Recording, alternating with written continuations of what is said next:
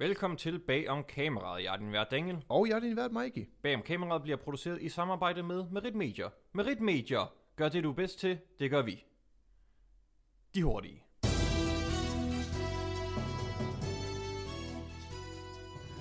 Blondes skabere troede, de endelig havde fundet en distributør i Netflix, som efterhånden tager alt, hvad de kan få, og ikke er kendt for det største kvalitetskontrol.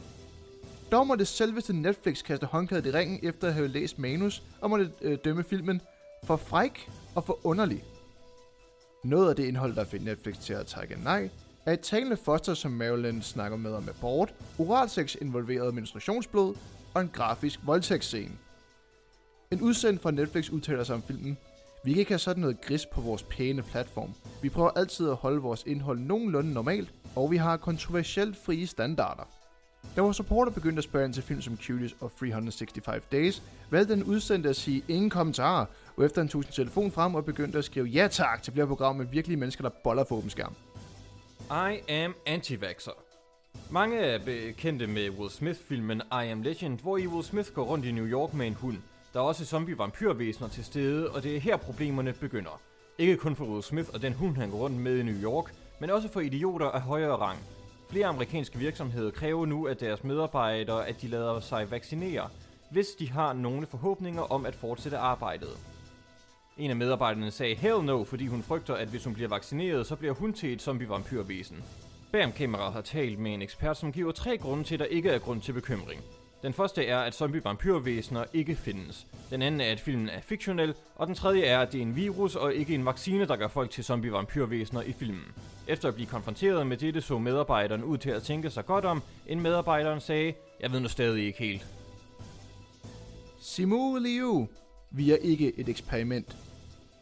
Den nye Marvel-film Shang-Chi and the Legend of the Ten Rings får et 45-dage biografvindue oven på covid-19-pandemien. Dette skete blandt andet ikke for filmen Black Widow, som blev sendt både biografer og på stream på samme tid. Dette fik Disney CEO Bob Chapek til at lave den fejlagtige udtalelse og kalder denne tilbagevendende form for filmpremiere et interessant eksperiment. Det gjorde nemlig skuespilleren Simu Liu så bred, at han tydede til Twitter: "We are not an experiment. We are the underdog. We are the underestimated. We are the ceiling breakers. We are the celebration of culture and joy that will persevere after an embattled year. We are the surprise," udtaler Simu Liu på Twitter. Men Chapek efterfølgende forsøgte at forklare Simu Liu, at han selvfølgelig ikke mente filmen, men selve biografvinduet var et eksperiment. Fortsætter Liu med: "We are the best around. No one's gonna ever beat us down. We are the world." Desværre kunne Bag om Kameraets udsendte ikke tage mere af Liu's rant og tog hjem. Justin Bieber æres. Popmusiker og professionel douchebag Justin Bieber skal æres ved Outfest, en LGBT-festival. Bieber fortæller, at det er en stor ære at modtage en pris og blive anerkendt af LGBTQ-miljøet. Specifikt modtager Bieber prisen Achievement Award.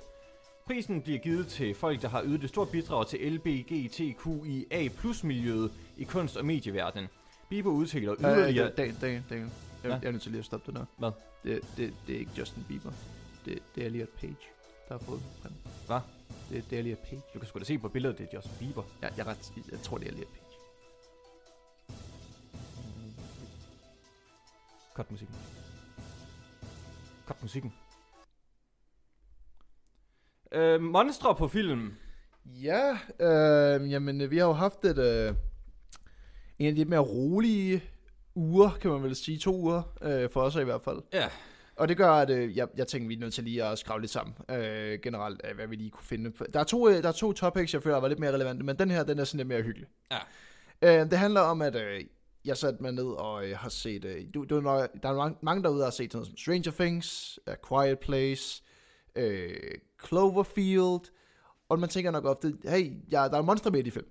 Det er der. Men spørgsmålet er, om de har en stærk staying power i cinema eller i tv-seriemiljøet. Hvad tænker du, når du siger staying power? Altså, er det de her monstre, vi kommer til at huske om 50 år? Ja. På stående fod vil du så nævne 3 monstre, som du tænker, de her, de holder op til den dag i dag. Okay. Xenomorphs fra Alien-franchiset. Mm-hmm. Predator. Og... Gremlins, så der... Gremlins er på, den er god nok. The Thing, den er sådan lidt mere sådan ambivalent, fordi den jo sådan skifter form, men altså... Jeg kan nævne, der alle de former, som den har, det siger jo måske endnu mere om den. Grunden til, at jeg vil spørge om det, det er fordi, at der har fået noget kritik, det her sådan de moderne film, tv-serie-monster, om at den, de har nogle staying power, fordi de sådan, ligner hinanden i gåseøjne. De har ofte lange lemmer, de har den her sådan, lille underkrop, stor overkrop, og så har de et hoved, der kan sådan, springe ud, eller i hvert fald har nogle effekter, der sådan, åbner og lukker sig. Ja. Og det gør ligesom, at man lægger mærke til, at de har en eller anden form for lighed med hinanden. Selvfølgelig, hvis man sidder og ser kun Stranger Things, eller kun og ser The Quiet Place, så kan man ikke lave en sammenligning. Men hvis man er en, der er inde i miljøet, har man ligesom den her, okay, hvorfor er det så de her væsener inspireret af hinanden? Og så kan man så spørge om, hvorfor det er så anderledes dengang kontra nu. Mm. Og inden vi går ind i det, skal vi lige have åbnet en øl her. Ah, fantastisk. Wow, det var en god lyd. Goddag. Så er vi i gang. Det er fynsk forår i dag. Ah, hvor dejligt. Hælder lige op til det her. Fantastisk. Så fortsætter jeg bare med en lille rant her.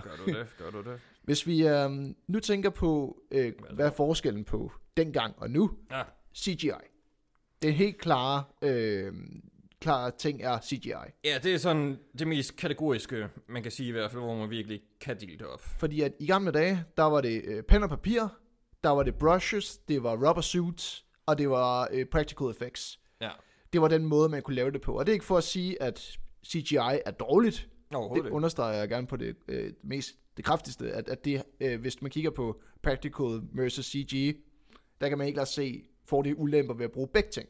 Ja, altså det er jo noget, vi har været inde på før, men nu er det specifikt i forhold til monstre og skabninger og sådan. Ja, lige præcis.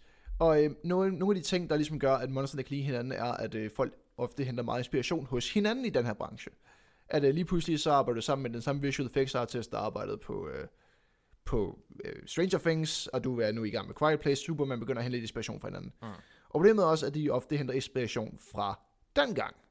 Lad os tage sådan en, vi har lige for nylig set The Tomorrow War, hvor du for eksempel lavede den gode sammenligning, det ligner meget en xenomorph. Mm. Fordi at det ligesom er et væsen, måske vedkommende er inspireret af, og derfor tager jeg den op igen. Ja. Men det er der, hvor vi igen skal snakke om staying power. Husker du væsenet for at have lignet xenomorph, eller er det fordi, at du husker xenomorph ved at se på væsenet? Ja, og det er jo lidt svært at sådan kunne sige noget om. Definitivt det eneste, man kan konstatere, det er, at de ligner hinanden. Ja. Og altså, det er klart, at en af grundene til, at Alien blev så stor, det var på grund af selve monsteret. Giger's design, ja. Ja, lige præcis. Og det blev så udviklet med Alien-dronningen i Aliens, som jeg lige sad og så her for i weekend, faktisk. Mm. Og man sidder bare, altså det er jo en fantastisk skabning på filmen. Jeg mener 2 mand inden i den, og 6 mand udenfor til sådan at operere de forskellige dele. Ja, lige præcis. Er det altså kæmpe undertaking. Og hvis man også kigger på moderne film, for nogle ting, der bliver stadig brugt practical effects, og det lyder, nu tager jeg en totalt obskur film op, men det er stadig virkelig imponerende ting på de practical i det. Anaconda-filmserien, gyserfilmserie med, hvor de bruger en kæmpe slange, det er en kæmpe stor... Ja, det er det med Ice Cube, han er med i Toren eller sådan noget, ikke også? Det var noget i den stil. Ja. Men der er en kæmpe stor slange-animatronic, der er lavet simpelthen ved, at det er 2 mennesker, der styrer den, med en med en controller, og den anden med en kæmpe pind over den, der er ligesom en kæmpe marionet, ikke? Men jeg tror også, en af de problematikker, der kan opstå med CGI, det er, at nogle af de problemer, der blandt andet bliver nævnt i den research, jeg har lavet flere steder, det er, at man ofte bruger, ligesom i film, bruger man temt musik, hvor man siger, her er en sang, jeg lægger ind, indtil vi finder soundtracket, og det gør ofte, at man kopierer den sang, fordi at man synes, det lyder simpelthen så godt med den der, det beholder vi. Ja, og du har... på en eller anden måde klippede det til den sang jo. Altså, du vil jo finde noget, der sådan ligner nogenlunde, men du har klippet til den her sang og de beats. Som might as well, ikke? Ja, lige præcis. Og problemet er, at det også begynder at ske meget i filmbranchen, hvor man bruger temt billeder eller temt monstre til ligesom at sige, her er scenen, den minder meget om det her monster, eller sådan noget, og så stikker man det ind, og så begynder man jo ligesom med det samme at sige, jamen kan vi så ikke bare få den til at ligne det, og så går det stærkt. Lige præcis. Og der kan man jo snakke lidt om en originalitetsfaktor i filmbranchen i øjeblikket. Ender vi i sådan en, hvor jeg tror grunden til, at det var bedre dengang, mange følte, at det var bedre dengang, der var staying power, Simpelthen fordi, at man skal bruge tiden på at tegne det, man skal bruge tiden på at designe det, man skal bruge tiden på at få det her væsen til at blive virkeligt. Jamen også, når det er dengang, hvor at du skulle tegne, altså der bliver der lagt, ikke fordi der ikke bliver lagt arbejde i, og sådan komme sådan udkast nu til dags, i forhold til, hvordan at de her monstre, de skal se ud. Men dengang, der krævede det dog lidt mere at lave et udkast. Og det var som regel en person, der stod for det, fordi du ikke bare kunne ændre alt ind i computer med det samme. Så der var meget mere sådan en vision bag det, så blev det selvfølgelig rettet til, så man kom længere og længere hen. Men det startede med en persons kreative udtryk, en persons idé, som lidt ligesom bare det hen. Og det tror jeg gør, at der simpelthen bare var mere forskellighed som en udgangspunkt. Ja, også fordi man arbejdede måske hen mod, at når man har, du nævnte den her personen, den her sådan, der skal designe det, for eksempel, du nævnte du Giger, som er et fantastisk eksempel på det, men han har jo sin helt egen visuelle stil, og man kan mærke, at han er ind over det selv, altså med alting. Og jeg tror, vi har brug for flere af de her sådan, visuelle mennesker, der siger, det her er min vision, den skal vi lave. For jeg tror, når man er i kæmpe VFX-hall i dag, så er det bare rigtig mange mennesker, der sidder sammen. Ja. Og med måske hver deres vision af det færdige projekt. Eller måske ikke endda en vision, men bare sådan, vi skal være færdige på et tidspunkt med et eller andet. Ja, og hvis du heller ikke har en instruktør, der sådan kan sætte foden ned, og instruktøren ikke sådan... jeg siger ikke, at de instruktører på de film, jeg siger ikke, John Krasinski, han har været ligeglad med, hvordan tingene har set ud i A Quiet Place. Overhovedet ikke. Men hvis man er lidt mere sådan hårdnakket, lidt mere sådan, ikke perfektionist, detaljeorienteret, hvis man er mere detaljeorienteret instruktør, hvor alting skal spille sammen, så tror jeg også, man vil gå mere op i, at det kommer til at se sådan generisk ud. Ja. Jeg kan da huske, da jeg så Pacific Rim, altså Guillermo del Toro, han er jo meget visuel instruktør, og har lavet fantastiske skabninger, Pans Labyrint og Hellboy, fantastiske kostymer sådan. Men da så den, og den syvende kaiju der, det er den sidste, den store bad guy, den største af dem, så var jeg bare lidt skuffet, fordi den lignede alle de andre. Jeg kunne ikke se forskel. Lige præcis. Og det er også den kritik, der ofte bliver mødt med lige nu, at det hele sammen ligner hinanden i godsøjne. Og selvfølgelig ligner det ikke hinanden. Men en ting er også, der mange snakker om limitations, og det modsatte af det, sådan, sådan, at der ikke længere er limitations, fordi at vi har en computer, der kan gøre alt. Du kan designe hvad som helst. Ja. Og det gør jo også, at i gamle dage, som sagt, nu har vi sådan, men hvis du nu fik, her er papir, her er kridtfarve og kun rød farve. Nu må du opfinde et væsen med de her sådan, midler. Nu har vi uendelig meget tid og midler og penge. Ja, og... Jamen, det er en interessant pointe, at når man nu har CGI, som gør alt det muligt, at så er det nu, alt begynder sådan at ligne hinanden. Ja, fordi at når alt er muligt, så er det på en eller anden måde endnu sværere, fordi at alt er muligt. Ja. Kreativiteten skal lige pludselig, den får uendelig meget energi, hvilket på en eller anden måde kan være så intimiderende, at man lukker ind i sig selv og siger, okay, lad os gå bag til noget sikkert. Ja. Det er en meget fascinerende lille diskussion, jeg tænker at tage op. Også fordi, at jeg er en af de mennesker, der føler, at staying poweren er lidt forsvundet for movie monsters generelt. Ja, altså jeg... Hvad var det sidste filmmonster, du sådan virkelig kan huske? Og sådan i nyere tid? Ja, der tror jeg, det er den her The Tomorrow War, vi skal hen til. Altså, at den var på 4 ben, og så havde den 2 haler og spyttede pigge ud. Det er sådan, hvad jeg kan huske...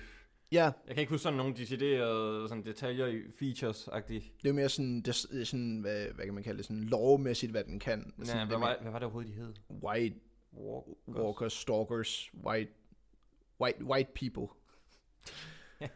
Det var, hvad jeg kom frem til. Kill the white people. Kill the white people. Masser af dem, tak. Okay. Yes. Lad os gå videre til noget lidt mere seriøst, desværre. Vi skal snakke lidt om DC og Marvel. Okay. Tegneseriefirmaerne, og det vil sige ikke filmfirmaerne, men tegneseriefirmaerne bagved. Ja. Det er kommet frem, at mange af de her tegnere og skabere generelt, de har nogle ekstremt dårlige forhold i forhold til filmfolkene. For eksempel har vi sådan en som Jim Starlin, ham der har været med til at redesigne Thanos, og ham der har været med til sådan at skrive de nye Thanos-ting, Infinity War osv. Han har ikke fået noget credits i sådan, for eksempel Infinity War og Endgame, hvor han gik en kæmpe retssag mod dem.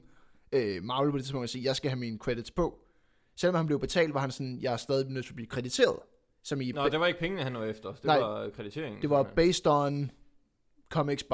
Ja, okay. De er så kommet på nu på Disney+. Og der er rigtig mange af de her sådan, folk, der klager over, at de ikke får deres navn på, eller at de ikke bliver krediteret. Og der... Ja, det er sådan, altså... Jeg kan ikke forstå, hvorfor det skulle være så et problem. Det er at klipperen, eller hvad mindre, der sidder tekstforfatter, rulleteksterne lige skriver det på. Altså, og den klassiske, der er jo... Det mest normale navn, du kommer til at se, det er Batman og Bob Kane.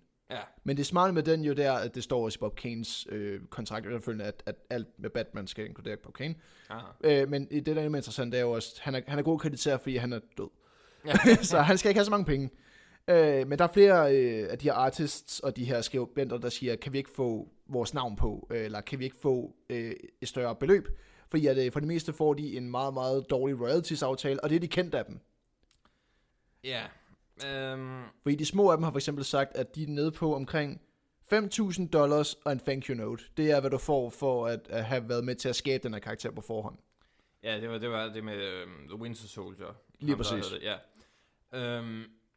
Altså, jeg kan godt forstå deres frustrationer, men altså på et eller andet plan har jeg bare lyst til at sige, det er bare ærgerligt. Ja, ikke? Altså, så det er jo, de indgår i en forretning, da de begynder at designe de her karakterer og lave de her storylines og lave de her tegneserier. Og så kan de skrive ind i deres kontrakt, okay, sådan plejer det jo lidt at være. Ja. Altså, vi kan se det på samme med Scarlett Johansson, ja. Jo faktisk. Hun siger så, okay, jeg tager lidt mindre i løn, til gengæld så vil jeg have en større del af billetsalget. Yep. På samme måde, hvis det er den historie, de her karakterer bliver til noget i fremtiden, så vil jeg have en større andel royalties, så tager jeg lidt mindre løn nu. Det er også det, som de fleste af de store navne siger, at de skal begynde på, de her sådan, unge gutter, hvor de siger, at de virkelig bare løjer op af en af de ting, som for eksempel Jimmy Palmeidio, ham der har været med til at lave... en masse DC-arbejde ved sådan af. Men han har også bare været sådan, han har løjet op flere gange med dem, hvor han siger, jeg er nødt til at virkelig understrege, jeg skal med. Ja, men det er jo det samme, der skete med Witcher-skaberen. Ja. Andrzej Sapkowski, hvis det er sådan, man udtaler det. Ja. Der sagsøgt CD Projekt Red, fordi de tjener så meget på Witcher-serien, altså spillene. Og der sad jeg så bare og tænkte, CD Projekt Red har skaffet ham så mange penge gennem de spil, fordi folk, der så efterfølgende begynder at købe og læse bøgerne. Jo. Altså, han burde bare være taknemmelig, og det udtalte Metro-forfatteren. Ja. Og sådan, han var lidt ude sådan at sige, altså, prøv at være lidt taknemmelig for, hvad det egentlig har gjort for dig. Ja, og det kunne man sige det samme her om DC. Og han kunne også bare have lavet kontrakten, okay, altså, I får lov til at bruge det her univers, men jeg skal have, det ved jeg ikke, 1-2% af alt, hvad I tjener på de her spil. Jamen udmærket, altså, det er jo kan være en fantastisk stil i øjeblikket. Jamen det er præcis, altså, og det ved man jo ikke, om kommer til at ske, men altså, det er jo, hvor villig man er til at gamble med det arbejde, man lægger ud. Og så spørgsmålet er også i min optik, for eksempel det, der ofte skete her, det var de to, der har lavet Winter Soldier, der virkelig er frontfiguren i det her. Ja. Og storylinen, og sådan dem, der ligesom har revamped Bucky til den, han er i dag. Og også dem, man mere eller mindre ser i MCU. Ja. Men så har vi mit problem med, at det er jo også der, hvor hvis du har en storyline, for eksempel Infinity War eller noget, fint nok, det har ligesom en property ved siden af, som er en tegneserie. Men så har du for eksempel Ant-Man, baseret på ingenting. Hvordan laver man så den credit? Sådan, hvordan skal vi begynde at arbejde hen mod? Er det character credit? Er det property credit? Lige pludselig bliver det utrolig svært, fordi at når du har en tegneserie, er det ligesom en film. Det er ikke kun 2 mennesker, der er med til at lave den. Det er mange mennesker, der er med ind over det. Ja. Og skal de så alle sammen have credit? Hvem skal have penge så? Det er jo derfor, vi har credit. Ja, det er for at sige her, tak til jer. Bare credits, altså rulletekster. Ja. Det er dem her, der har været med til at skabe det her projekt i en eller anden forstand. Ja, men så bliver det jo også lige pludselig, hvor at vi skal til at have, ikke at man ikke må have runner på, men mere, det er lige pludselig, at vi er nede i lag, ikke? Ja. Hvor at, jamen min mor har med til at skabe mig, der er med til at lave film, ikke? Så går det langt nu, ikke? Altså, jeg har været med til at tegne 4 sider af Infinity War. Jeg skal fandme have min navn i på... Nu skal jeg fandme cash ind. Ja, men så bliver det også lidt outrageous, for jeg forstår selvfølgelig kritikken fra, hvad de prøver at sige, og hvad de gerne vil have. Ja. Men det er også det, som du selv siger, hvor man skal passe på, ikke? Og begynde at blive for... arrogant i det her. Ja, du skal ikke skulle give en hest i munden, for altså, hvis man brokker sig nok, så altså så discontinuer de du har lavet og bruger deciderede storylines uden om dit arbejde. Altså det har de også fået at vide, flere af de her mennesker der har søgt om royalty fee, de er faktisk bare blevet mødt med lad være med det. Altså sådan, ja. De er bare blevet mødt med et gider du godt at være med at spørge om det, fordi du kommer ikke til at få det alligevel. Så det skaber bare flere problemer for os og for dig. Og ja, for alle dine kolleger, så skal vi lige pludselig begynde at alle jo med i det der spil, ikke? Hvor sådan, har du fået royalties for det? Det er ligesom Scarlett Johansson, den så, at hun sagsøger Disney. Svin. Ja, men det er en sjov lille sag at følge med i, og jeg tænker mig at se, om der er nogen, der får lidt flere credits. Som sagt, det er gået godt for den Infinity War-skaberen. Han har faktisk fået sin credit i Disney Plus. Udgaven af Infinity War, der står hans navn nu til sidst. Det var godt. Eller ikke til sidst, men han står i creditsene nu. Ej, det er der, hvor de skulle gøre det som en joker, bare sådan, altså, der sådan 5 sekunder, hvor det bare står bare sådan bloktekst. Altså, så det var sjovt jo, så der, hvor man begynder at tage det, du ved, på den der måde, sådan, ja, lad os bare gøre det, ikke? Ja. Det var en lille sidetrack, nu skal vi sige faktisk herhjemme til Danmark også, ja. Hvor der er endnu mere kritik. Ja. Det er de danske filmfolk, og så kan man sige, hvem er det? Det er utrolig mange mennesker, 450 to be exact, der har skrevet et åbent brev til filmbranchen i Danmark. Ja. Det her brev, det handler så om, at de er skrevet mest til produktionsfolk og selskaberne i sig selv. Og det handler om, at efter corona her, der er kommet mega meget run på, fordi at ikke bare med, at vi skal ovenpå alt det her, vi er bagud med nogle produktioner, vi er bagud med noget tid. Ja. Samtidig kan de nu mærke konkurrencen for både Netflix, Disney+. Dansk filmerhverv er begyndt at kunne mærke, hvad der sker lige nu.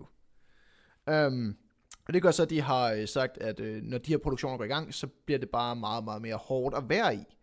Fordi at lige pludselig er der en produktion, der siger, at vi skal også skynde os, vi skal også blive færdige, vi skal også lave budget lidt mindre, fordi vi har ikke så mange penge i det her år og sådan noget. Og det gør så, at vi ligesom koster mange af vores filmfolk rundt lige nu i Manation. Ja. Og de er så klaget over det, hvor de siger, at der kommer mange sådan bøllemetoder. For eksempel bliver man truet med, at de lavede den klassiske Sofie Linde, jeg smadrer din karriere, hvis du ikke laver den her film færdig. Er åbenbart nogle af de ting, der Sofie Linde sagt det? Dog ikke. Det er en anden alt er selvfølgelig, du ved, anonymt. Udover dem, der er skrevet under. Så et eller andet sted, der er en, der har sagt, jeg har prøvet det her. Ja, der er faktisk nogle navne, jeg genkender, altså, som jeg er personligt bekendte med. Jamen, der er en del kendte navne på også. Jamen, der har været den karriere, så har der været trusler med fysisk og mental vold, nævner de. De nævner chikane, mobning og generelt sådan åbne trusler, som de har oplevet for deres produktionsfolk. Hvor de siger, at det er selvfølgelig ikke alle produktionsfolk, men I ved, hvem I er. Ja. Og i så fald kan vi dæmpe tempoet og sørge for, at der er en god form for arbejds... Sådan, ja. Tone her. Og efter at læse brevet, så jeg synes faktisk, at filmfolken her, jeg synes, det er meget velinsekveret brev, altså skriver, jeg mener svisken på disken, uden at være grov og hænger ingen ud. Altså, jeg vidste ikke, at den offentlige debat kunne være sådan. Nej, der er virkelig ingen navn, ingen selskaber, ingen, altså, der er ingenting, udover bare at sige, kan vi ikke lige sammen i tempoet? Det var dejligt. Det synes jeg er en god måde at gøre det på også. Ja. Som du selv sagde, fordi man er vant til nu, at det gå efter spilleren, fæld ham, altså, vælt ham. Det er der, vi er nu, sweep ikke? Sweep the leg. Ja, lige, sweep the leg, ikke? Det er der, vi er nu. Men den gang har de skulle valgt at gå efter bolden, og bare sige, jeg overtager lige bolden, bum, nu kører vi, ikke? Det er sgu meget fedt. Men nogle af de ting, der bliver snakket om, som der også blev efterfølgende snakket om igennem nogle af de her, sådan, de her fagforeninger, folk er i, det er, at man kan ikke blive enige om, åbenbart, om der er høj eller lav ledighed i filmbranchen. Ja, jeg så godt, Jørgen Ramsgaard, som står for sådan producerne, han siger, der mangler arbejdskraft. Ja. Og så Tine Hansen fra Dansk Journalistforbund skrev så, at det er dårlige lederskab, altså producenter, altså dem, som Jørgen Ramsgaard repræsenterer. Det er sjovt, hva'? Ja. Det er som om, at man lige skal gradere sig selv lidt. Ja. Men jeg ved ikke, altså det er altid interessant med debatten med sådan, hvordan folk skal behandles på en arbejdsplads, for det er bare en hård branche. Det er man nødt til at være ærlig med. Ja, altså, det er svært at sige, altså, fordi, jeg kan huske fremgår det er artiklen der, om det sådan er noget, der er stået på i sådan længere tid, sådan tid før corona. De nævner længere tid, men det er spørgsmålet, okay. Hvad længere tid er. Ja, for altså, hvis det er, Sådan at det sådan flere år tilbage, så ja, okay, fint nok, så er der ikke noget at komme efter. Men hvis det er på grund af, at vi er i den her lidt prekære situation med corona, vi stadigvæk lige skal indhente, altså, så er det jo bare en lidt anden situation. Og jo, det er selvfølgelig ærgerligt, og måske bliver man også presset lidt for hårdt, men der er måske heller ikke så meget, som producerne kan gøre ved det.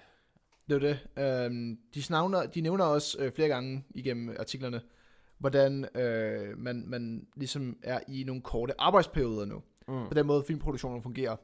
Med at man er på et filmsæt i 3 måneder, og så er man på et nyt filmsæt i 3 måneder, og så kommer man ligesom rundt i den der. Ja. Problemet er lidt, at hver filmproduktion følger jo de den allervigtigste. Ja. Så det vil sige, at du arbejder fra 8 om morgenen til 8 om aftenen, og det gør du jo så i de her 3 måneder af gangen. Ja. Så de og det er derfor, man som regel lige holder en pause mellem produktionerne. Lige præcis. Man ved godt, altså, det er en stresseperiode uanset, selv uden det her sådan ekstra pres, som de taler om. Ja. Så er det en stressende periode, der foregår noget næsten hele tiden. Hele tiden.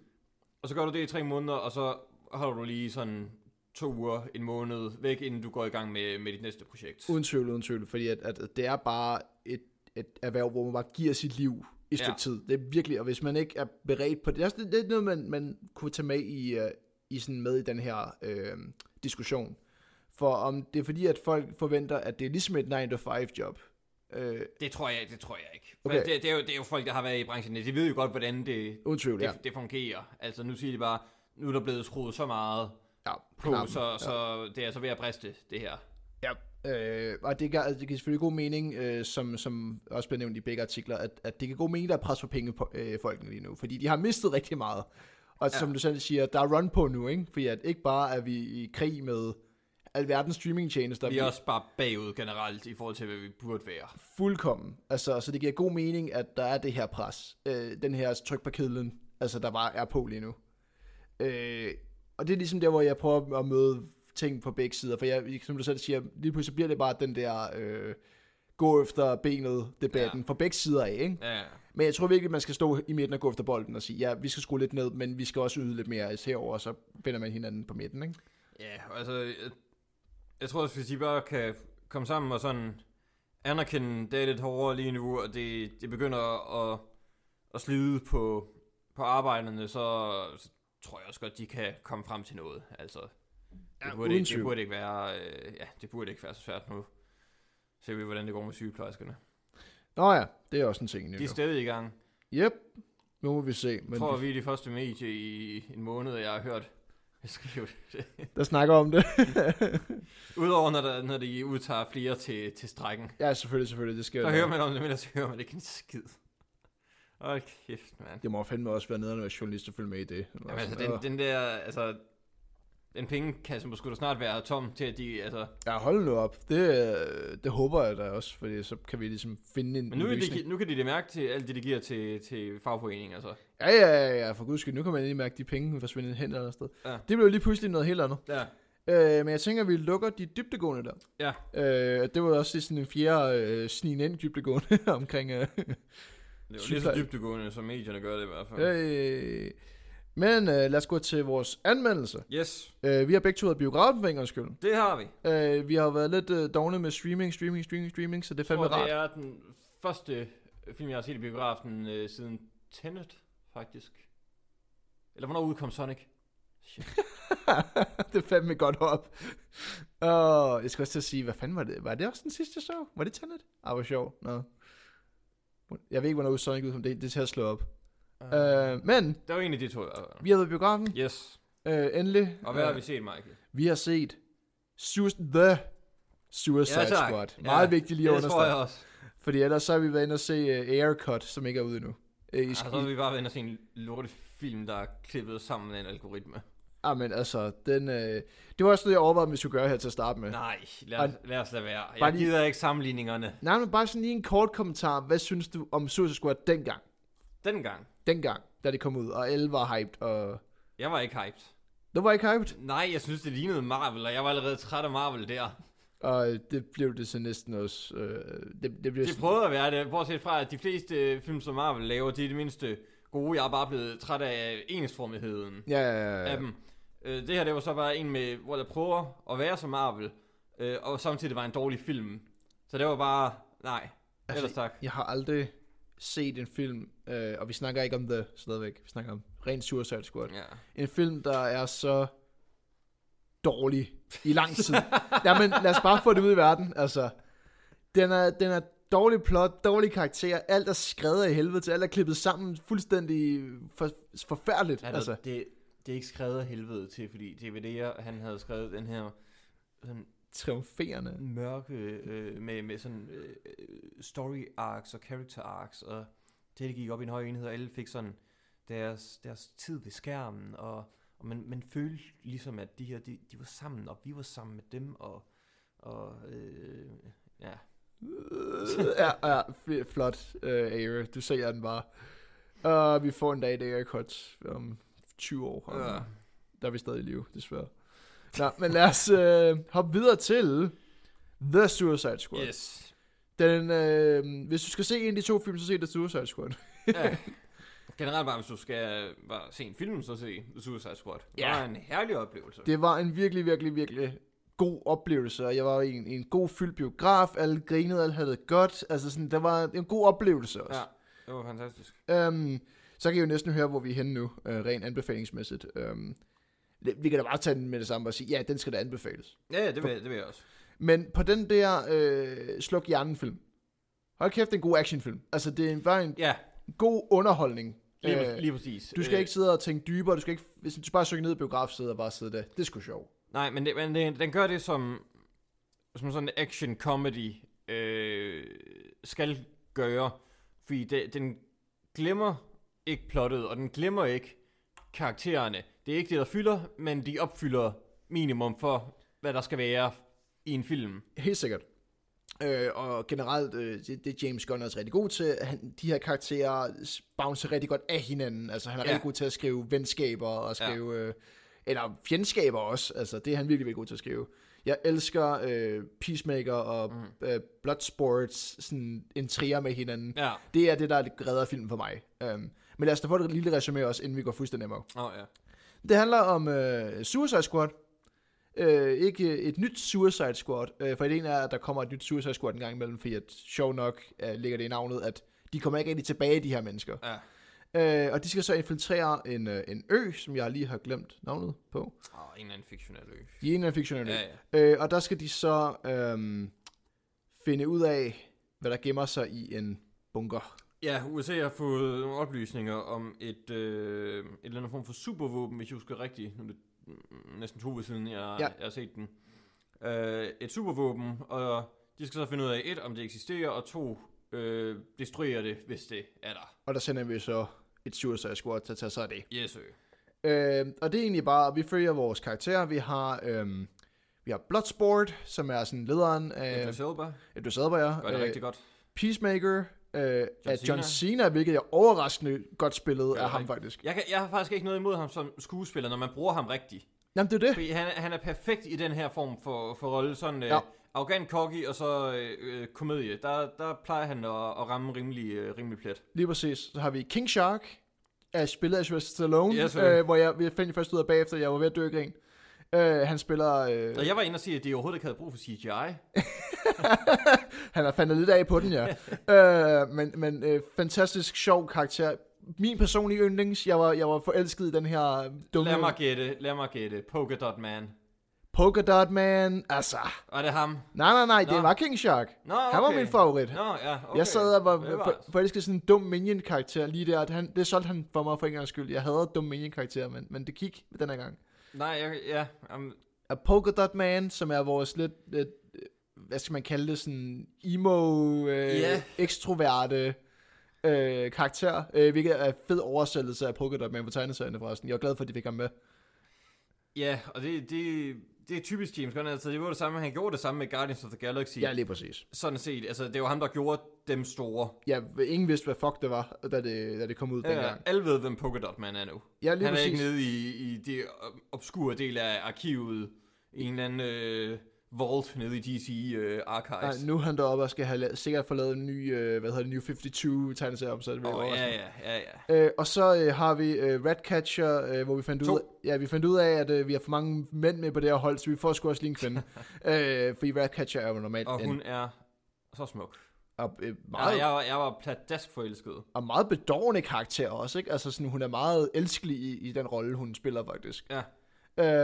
Så vi har ligesom et fedt hold, og vi har en fed...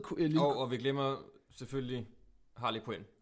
Igen, ja. Spillet af Margot Robbie, og gør det som sædvanligt fænomenalt i den rolle. Ja, hun... man kan helt klart argumentere om det ens Harley, for jeg tror mange er til Aaron Sorkin, Harley'en fra old school dage... Og der er mange, jeg føler specielt Suicide Squad, ikke The, men dengang, hvor hun blev lidt om sådan en hot topic-karakter, hvor det var for meget for mig personligt. Min eneste problem med... nu sidder vi og snakker om Suicide Squad igen. Ja. Men jeg er fint nok. Mit problem med Harley Quinn i den film, det var, at hun var overseksualiseret.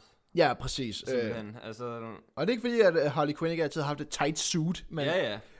Nu var det sådan været hot pants, og ja, det blev lidt for meget. Og det føler jeg stadigvæk, de kører lidt på. Ikke lige så meget i den her film. Der er hun lidt mere fully clothed. Og, det outfit, hun er på i starten, det er fucking badass. Ja, hvilket jeg også er noget... jeg elsker introen med det her sådan andet Suicide Squad. Der er 2 Suicide Squad med i den her film. Ja. Og det ene er et decideret Suicide Squad. Det er ikke lavet til at komme tilbage fra den her mission. Ja. Og det er fantastisk at se, at det er en dude, der kan miste sin arme, og en væselrotte monster. Ja, jeg vil ikke komme for meget ind i det, fordi det var nok en af de sekvenser, der fik mig til at grine allermest. Så det vil jeg ikke... Det kan vi tage senere, hvis der er. Det kan vi tage i spoiler-sektionen. Uden tvivl. Jamen, delen er så, at de skal jo fra A til B, almindelig roadtrip, bodycop. Jamen, det er jo sådan en bodycop-film. Hvor de så skal hen til byen og ind og finde den her ting. Supervåben. Og imens er der også en kæmpe komplot i gang med sådan dem, der ejer øen, hvis man kan sige det sådan. Ja, der er et eller andet coup i gang. Ja. Eller der har været et coup, og nu er der så nogle rebeller, som igen prøver at vælte styret. Ja. Så det foregår sådan lidt sideløbende, og de 2 plots kommer sådan lidt ind over hinanden. Uden tvivl. Og det hele, det spiller bare rigtig godt. Filmen, når man sådan kigger tilbage på den, det virker bare så meget i helhed med hinanden, alle de forskellige elementer, selv når det ikke burde. Ja. Sådan, når man sådan læser det, og bare sådan ser det. Men filmen fungerer bare. Ja. Og hvis vi kan lige starte med karaktererne. Ja, tak. Og det er bare for at sige, at hver eneste af karaktererne, de... har ligesom hver deres lille ark, de kommer igennem, og de får alle sammen det her sådan moment, hvor det er deres tur til at shine, og de alle sammen opnår et eller andet. Og det er bare det her, altså sådan, det bærer minimum, det er ikke så meget, der sker, men bare det, at de hver får lov til at gøre det, det gør bare, at hele filmen bliver bedre på baggrund af det. Fordi du føler ikke, at det bare, altså der er ikke nogen, der bliver behandlet som en joke her, selv Polka Dot Man. Ja. Han bliver ikke behandlet som en joke. Han er en af de mest seriøse karakterer i filmen, når man sådan tænker nærmere over det. Ja, helt sikkert. Men dermed, sådan, de får alle sammen hver deres tid, de får alle sammen deres ting, spiller alle sammen super godt. Og det synes jeg bare er værd at nævne. Altså, der er ikke så meget at arbejde med for karaktererne, fordi der er så mange, og der foregår så meget. Men vi alligevel får presset ind, at de alle sammen... har noget hver især. Det synes jeg er et kæmpe kudo til filmen. Jamen ikke var det, men sådan, når man kigger tilbage på den for mig, altså jeg elskede dem alle sammen for den karakter, de var. Altså sådan, hvor man når der er en, der kommer til skade, en der er i fare, bliver man sådan lidt, nej, ikke den karakter. Ja, eller, ja. Altså man kan virkelig føle sammen med dem, og ligesom være i den der rolle, altså hvor man føler, at her er bare en tæt gruppe venner, og de fungerer bare super godt på skærmen. Lige præcis. Og det er helt klart, det James også er mest, altså det er bare dygtig til at skrive. Det kan jeg ikke tage fra ham. Actionscenerne er også super fedt skudt, altså sådan ja, der er nogle gange specielt den store actionscene med Harley Quinn. Ja. Den stak lidt ud, og ikke på den gode. Jeg vidste så ikke rigtig, hvad jeg skulle gøre med den. Nej, jeg tænkte mere på sådan igen på både Bloodsport og det er Lejeren. Ja, Lejerscenen med de 2 er fantastisk skudt og så godt. Og fucking grineren også var altså. Ja, det eneste jeg noterede der, og det er sådan en, det er bare typisk mig, når man kender det, når man lige sidder og sådan tænker lidt for meget over det. Og så kan man tænke, hold kæft, det er nok verdens døveste og værste militær nogensinde. Det er jo... det er en superheltefilm. Det er jo derfor, det ikke er dem, der har magten, ikke også? Ja, det er en superheltefilm, og det er hyggeligt, og ved du hvad, de skal bare have lov til at tæve alle de der, militærfolk, de kan få lyst til. Ja, ja. Men jeg elsker stormtrooper-aim for alle, og det igen, jeg elsker, når der er en, der får tæv i et rum, og så kommer de ind i et andet rum, og jeg tænker, okay, I hørte overhovedet ingenting, der foregik. Det er ligesom køkkenet i sitcoms, det er altid soundproof. Ja, lige præcis, fuldstændig soundproof, og det er det samme, der er sket her, hvor nogle af, jeg tror, hvis du sådan til ekstrem realisme, så vil du være dybt irriteret. Jeg tror ikke, det er folk til ekstrem realisme, der tager ind og ser The Suicide Squad, instrueret og skrevet af James Gunn. Altså, der er en kæmpe hej, hvad skal jeg sige? Det er også rigtigt nok. Selv hejen kommer igennem en udvikling. Ja, altså... og den var fantastisk. Jeg elskede den hej. Lad den være med i flere film. Ja, men det skal også være Sylvester Stallone, der ligger... Jeg fandt det først ud af det bagefter. Jeg var lige ved. Jeg døde. Jeg kunne høre det med det samme, og det var så godt. Og jeg døde næsten mere af grin bagefter filmen, på grund af det, hvor jeg bare sad, fuck, det er Sly, og så var jeg færdig. Fed action, fede karakterer, spiller godt sammen, de har hver deres øjeblikke. Yes. Skurken vil ikke komme så meget ind på, det mere... det skal opleves. Det er en decideret spoiler. Ja. Så jeg tænker, vi skal gå over i spoilerområdet. Nu, jeg synes i hvert fald, vi har dækket det er fint nok med det, som vi kan. Men lige for rederere, vi anbefaler helt klart at tage ind og se The Suicide Squad. Den skal købes på Blu-ray lige snart den kommer ud. Uden tvivl. Ej, jeg ved ikke, om jeg køber den lige snart den kommer ud, for til den tid, der er HBO Max nok kommet til Danmark, og så kan man bare se den der, hvis den lige er. Godt ord igen. Der havde jeg ikke lidt tænkt over. Men i hvert fald anbefaler meget, meget stærkt. Ja, jeg køber den helt sikkert, når den er sådan kommet ned til 50-100 kroner. Til en god pris. Den skal være der i hvert fald, i samlingen. Virkelig underholdende god film, og bare igen, god sluk-hjernen-tv, der var på den gode måde. Ja, lige præcis. Det taler ikke ned til dig. På ingen måde. Men lad os gå videre til spoilers. Og jeg vil gerne tage fat i karaktererne endnu en gang. Ja, tak. Fordi når vi rammer slutningen, så er det ligesom, det er godt for en, fordi det var meget det, som Suicide Squad. Igen, ja. 2016, ja. Nu var det så mig. Kør på, det er sådan det her med, we're the bad guys. Ja. It's what we do. Stop. Ja, men ja. Og til sidst så portalen i himlen, ligesom i alle andre ting og sådan. Film på det tidspunkt, jeg ved ikke, hvad der skete, der var en fase. Men i den her, i The Suicide Squad, så kommer Starro-søstjernen med den enårede søstjerne, og siger, den her ø, den er min, og okay, jeres mission, den er klaret. I har gjort, hvad I skulle, nu skal I komme tilbage. Ja. Og der tager de så...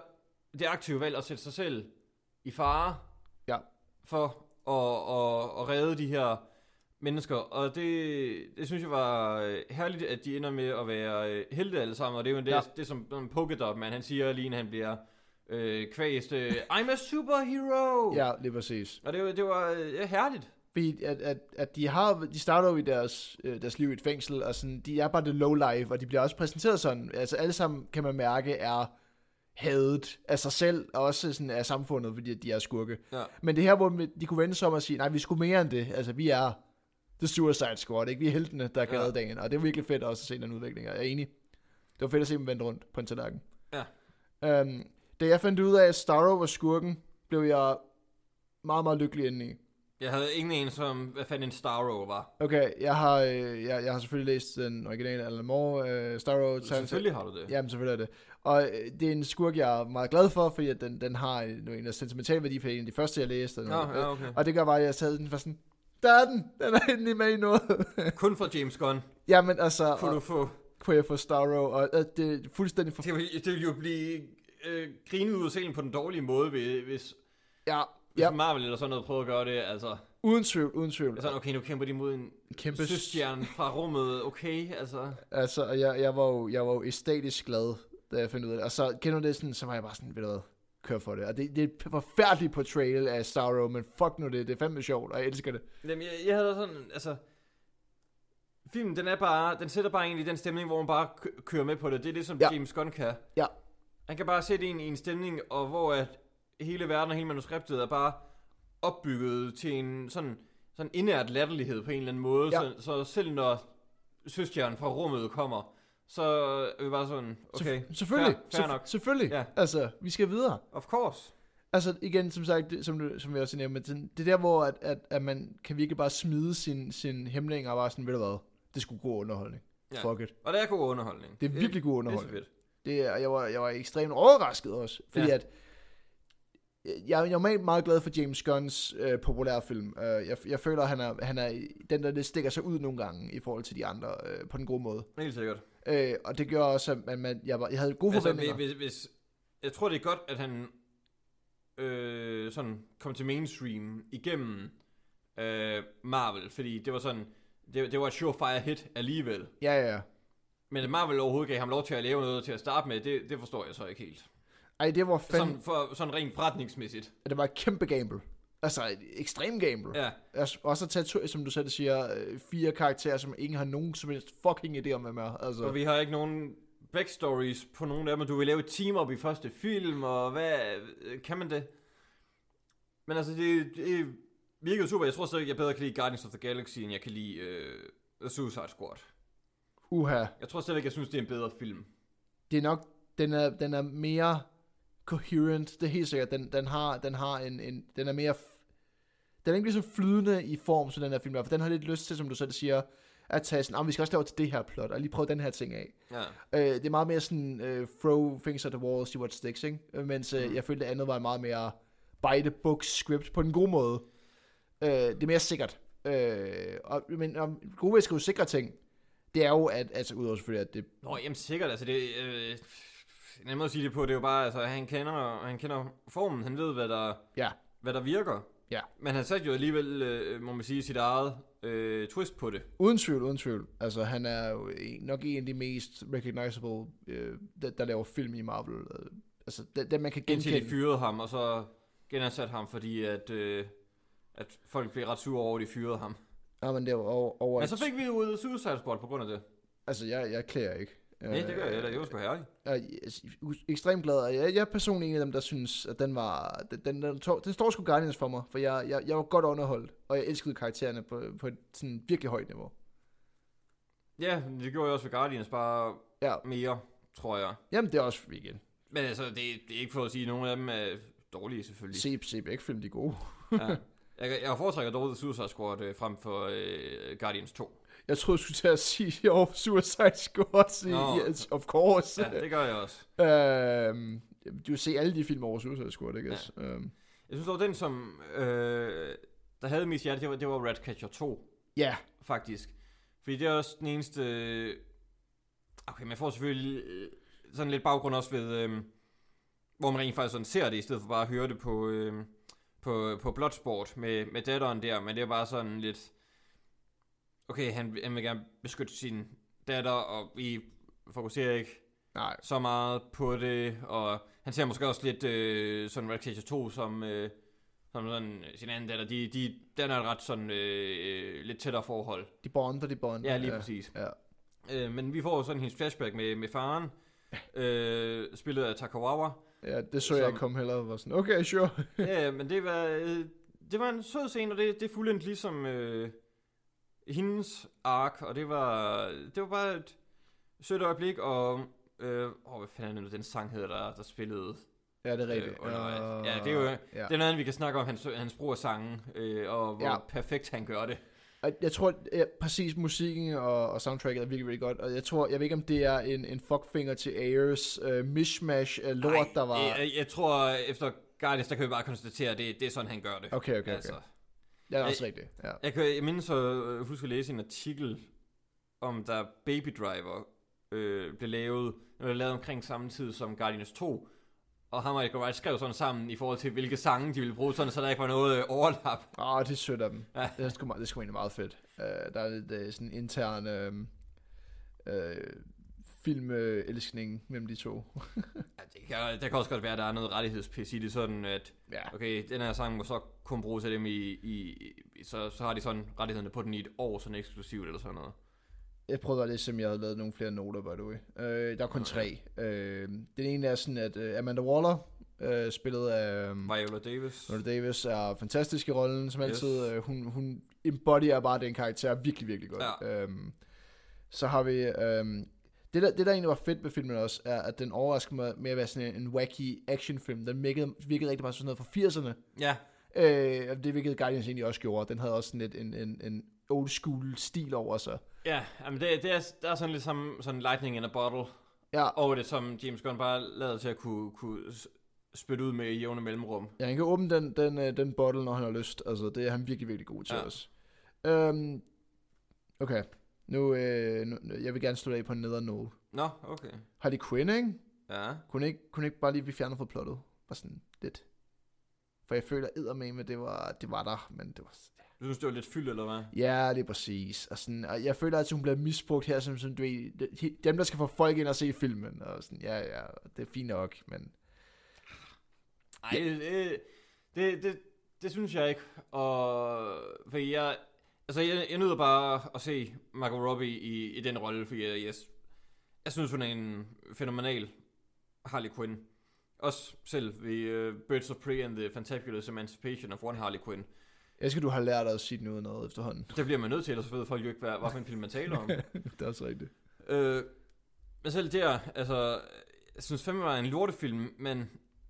Jeg synes stadigvæk, hun er god i rollen. Altså, det er da noget, man kan nyde ved det, uanset. Det er bare en god start. Det er fandme noget lort, men det er fandme... Ja. Det er meget godt. Det var mærkeligt med den action-scene med blomsterne der. Det var det eneste, hvor jeg sådan virkelig tænkte, okay, hvad? Ja, den, som vi begge to lige snakker om, den er sgu lidt out of place, altså på en dårlig måde, synes jeg faktisk. Ja, det meste der med sådan blomsterne og sådan, det er jo specifikt blomsterne faktisk. Men selve action-scenen, den er fed. Altså, ja, fedt skuldkoreograferet det hele. Men bare de blomster der. Jamen, jeg ved ikke. Det var for at få et trailer moment. Det er mit bud. Det er det bedste, jeg kom på et bud. Det fylder sgu ikke så meget i traileren. Nej, jeg kan ikke engang huske, om det gør. Nej. Jo, det er lige mere, at blomsterne kommer bag hende og sådan, ja. Men det er vel ikke, altså, det er jo ikke nok til at lave trailershot. Det skal jo ligesom være for at sige, det er en del af filmen. Ja. Men også selv Harley Quinn, altså, at hun beslutter sig for, okay, nu kæmper vi jo mod det her søgehyreberne, så altså... Ja. Det er jo ikke nødvendigvis så heldigt, bare fordi ja, okay, det føler jeg lige for. Og det er jo... Det er fordi hun har fået, hvad hedder han, Olympus Spear, eller whatever, jeg glemmer han. Javelin. The Javelin, ja. Sorry. Åh, da de annoncer nogle af de der skurke, nu skal vi lige også lige have din, du lavede en teaser med han rotten der. Nå, ja, vi, Weasel, eller ja. Ja, lad os lige snakke om det andet Suicide Squad. Det er nu så ja. Skulle vi faktisk lige vende tilbage til jer. Ja, okay. Lad os bare tage den inden. For jeg man blev jo præsenteret for det her med Michael Rooker, ikke også? Og jeg tænker sådan, okay, altså, jeg tænkte det ikke var ham, vi sådan ville følge hele vejen, fordi når du har folk som Idris Elba, og sådan, altså, så, og Margot Robbie, så er det ikke ham, vi kommer til at følge. Nej. Men det er det i det første kvarter. Ja, præcis. På den bedste mulige måde. For ja, man er sgu lige snydt i 2 sekunder, ikke? Man tænker, hvad fanden, de skulle da ikke gerne være lavet det rigtige. Ja, og hypen og musikken igen, og det fede valg, og så kommer Weasel der, sådan humpende ud fra siden af framet. Og så jeg tror, det er sjældent, jeg er grint så højt, som der er Nathan Fillion's The Detachable Kid. Ja. Og de der arme af, og så de bare går hen sådan i normal fart, og bare begynder sådan at task til soldaterne. Amen. Og et eller andet sted kunne jeg ikke lade være med at tænke bare sådan, og det var det, der egentlig gik op for mig, sådan, okay, de dør. Altså fuck it, de er jo fuldstændig, det er useless. Ja, det går ikke det der. Altså, de er fuldstændig urolige. Fing der dræbte Captain Boomerang, som jo er en recurring character nu. Ham kan jeg også godt lide i Suicide Squad. Oh yes. Og jeg kan også godt lide ham her. Jeg synes, han får mig altid til at grine. Og så, gud, det har vi slet ikke snakket om, at der var jo selvfølgelig også, Rick Flag var også en karakter i den her film. Han var fint nok. Han eksisterede, og... Ja, det er egentlig fint nok ekstrem spoiler, at de får ham væk, egentlig, fordi sådan lidt, Ja, altså, ud af de første der er det kun... Harley og Rick Flag, og så i post-credits også Weasel, som overlever, fordi... De bliver jo sat ud i kysten, og Weasel kan ikke svømme, så han drukner. Did anyone check that this goddamn rat could swim? Ja. Nej. Men ja, og da Rick Flag først blev taget sådan, så kunne jeg se med det samme, at det var nogle rebeller, fordi de ikke var klædt som alle de andre, de var klædt som Che Guevara-rebeller-agtige, så det var sådan. Så jeg sad godt og ventede på, da de sådan infiltrerede, okay, hvornår finder de ud af, at det ikke er bad guys, de har gået rundt og slået ihjel, og det var hair-reveal, det var bare pissegriner. Altså, ja, præcis, det går op i en høj enhed nogle gange med de der jokes, altså det er smukt. Det er sådan, selv når du kan se det komme, så griner du alligevel. Jamen, og det er sgu god komik. Så ved du igen, når man kan se punchline, men stadig glæder sig til at komme hen til den, så er det godt. Ja. Det er god komik. Altså, man plejer jo at sige, at komik det er, når man sætter sig ind i en bil, og så siger jeg til dig, på et eller andet tidspunkt, så kører jeg ind i skrænten. Og så du alligevel bliver overrasket, når jeg kører ind i skrænten. Ja. Når du så ind til et stand-up show sådan, okay, du ved, du kommer ind for at grine, men du skal alligevel sådan blive overrasket og sådan spontan grine. Der var joken. Ja, lige præcis. Og så når man så ved præcis, hvornår joken kommer, du kan sådan tælle frames, ligesom I'm a superhero, og den måde, det var framet på, så står han lige pludselig sådan 20 meter væk fra kameraet, okay, han er død nu. Ja. Og så et sekund efter, bang, ja, okay, fint nok. Well done, Starro. Også smukt, at de turde gå med et decideret Suicide Squad, altså med at de dør. Ja. Fordi at jamen de blev behandlet som en joke til gengæld. Ja, præcis. Ja. Altså, men også bare vores eget lille Suicide Squad. Der er sgu mange af dem, der ikke kommer igennem det her. Altså, der er jo, hvad der tilbage? Der er Ratcatcher og King Shark. Men der føles det ikke som en joke. Nej, præcis. Der er det netop, når det er blevet fortjent. Han råber, I'm a superhero, ikke også? Ja. Han har fuldendt sin journey. Bang, død. Lige præcis. Og så kan vi som publikum have det endnu mere sørgeligt over, at han så er væk. Ja, stakkels Polka Dot Man. Ja. Kan vi elske, at de... jeg bliver så glad, at jeg så Polka Dot Man var med i den her film. Jeg sad bare, fuck, det er godt tænkt. Ja, og det er derfor, at de aldrig nogensinde kommer til at sælge rettighederne til selv deres mindst kendte superhelte i fremtiden. Nope, fordi nu ved de bare lige pludselig... Speaking of, nu er man skulle begynde at tænke over at lave kontrakter, venner. For DCA. Jamen, tænk... Hvis du havde købt i 2000 og... Bare for at være på en helt sikker side 7, inden første Iron Man udkom, der kunne du, tror jeg, du kunne købe rettighederne til Groot for en slik. Det er ikke engang løgn. Fordi det var der, hvor $5,000, $10,000. Nemt. Så skal... Nu vil den koste millioner. Fordi nu skulle James Gunn have ringet til dig, men det havde fandme været en god dag. Ja, yeah. Hello, I am James Gunn. I would like to buy Groot. Nej, men igen, kan jeg ikke anbefale nok. Tænk at se den i biografen, hvis du stadigvæk har muligheden.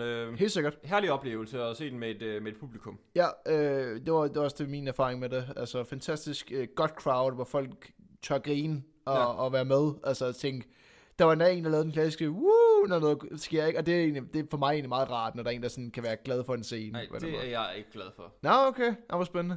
Jeg har meget mere konservativ, når det kommer til min biografbesøg. Du sætter dig ned, hvis der er en joke, så tæller der grine. Men jeg skal ikke høre noget woo og wah og sådan. Det gider jeg ikke. Så længe folk ikke taler, jeg er glad.